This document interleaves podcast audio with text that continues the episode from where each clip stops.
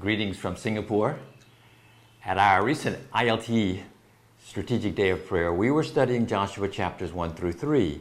And what struck us this time was not the, the common verse, be strong and courageous, but it was verse 2, where God says to Joshua, Moses, my servant, is dead. Now then, get ready.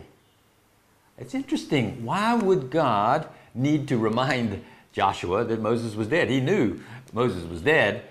I think God was saying to Joshua, an old season is passing. Remember and get ready for a new season is coming. And in some ways, I believe that is His word to us right now as a fellowship and to you individually during this COVID 19 crisis, an old season is passing in some ways. There will be a new season ahead. And so God is reminding us to get ready, just like He did for Joshua and the children of Israel. And chapters 1 through 3 are about them getting ready. After that, uh, they are in the promised land. The, the battles have begun. No more getting ready. But he says five things, I see anyway, five get readies that I think are very relevant for us. And the first one is this is God's words to, to Joshua himself as a leader. It's kind of like a leadership tip. And he says, So then, if you want to be uh, successful and prosperous, so what's the tip that he gives? He says, Be careful to obey all the law. Don't turn to it from the right or the left. Don't let the book of the law depart from your mouth. Meditate on it day and night. So the simple get ready here is get your heart and mind ready with the Word with Scripture. Love it, meditate on it. And I wonder sometimes if Scripture plays a key enough role in, in our leadership lives as well as maybe your own life. And this is a great season to meditate and love the Word and get the Word central to our lives. So, the first purpose get your heart and mind ready with the Word. Second, interesting, uh, simple command get your supplies ready, Joshua tells the people. And these supplies, they're just mundane things like bags of grain and cooking utensils, but Joshua knew the people would need these things to accomplish the purposes that were coming. And I think in some ways the Lord is saying to us, get your supplies ready. Get the mundane things. That may mean uh, learning new IT tools or changing a policy, uh, revising something, getting ready on a simple, mundane level for the purposes God has called us to. So the second, get your supplies ready. And the third is get your calling ready. You know, the Reubenites, the Gadites, and the half tribe of Manasseh, they had their land already. And yet God had asked them to go across the Jordan River and fight with their brothers. And so Joshua needed to remind them of that purpose. It would be tempting to settle down and just take, think about themselves.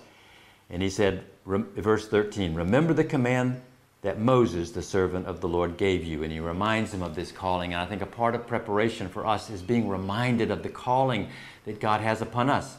Uh, we are here for a purpose. We are called for a purpose, not just for ourselves, but there is something bigger going on that you and I are called to. And so we need to be reminded and refreshed, both in our organizational purpose as well as our individual callings. So, third, get your calling ready.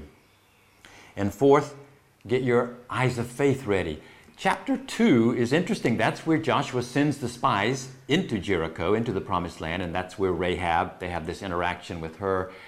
Why is that? Why did Joshua need to? He knew the land already. He had been there as a spy many years before. I think the key is in the report that the spies had. When they came back from the promised land, they said to Joshua, The Lord has surely given the whole land into our hands all the people are melting in fear. So they saw with their eyes of faith, and their physical eyes, that God was preparing the way. God was already at work. God was doing something. And so a part of preparing, I think, is to look at what God is doing, see His hand at work, and be encouraged to go further.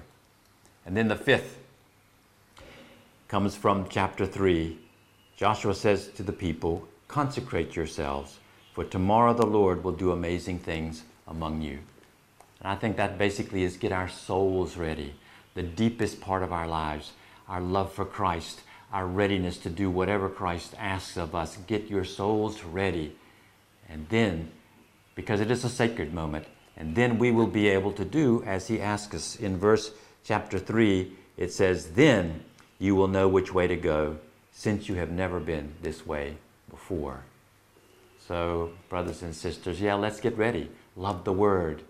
Uh, get our supplies ready, as it were. Remind ourselves of our calling. Um, get our eyes of faith ready, looking for what God is doing, and get our souls ready. Because there is a new season ahead of us, and God is going to do good things through us for the sake of His purposes. God bless you.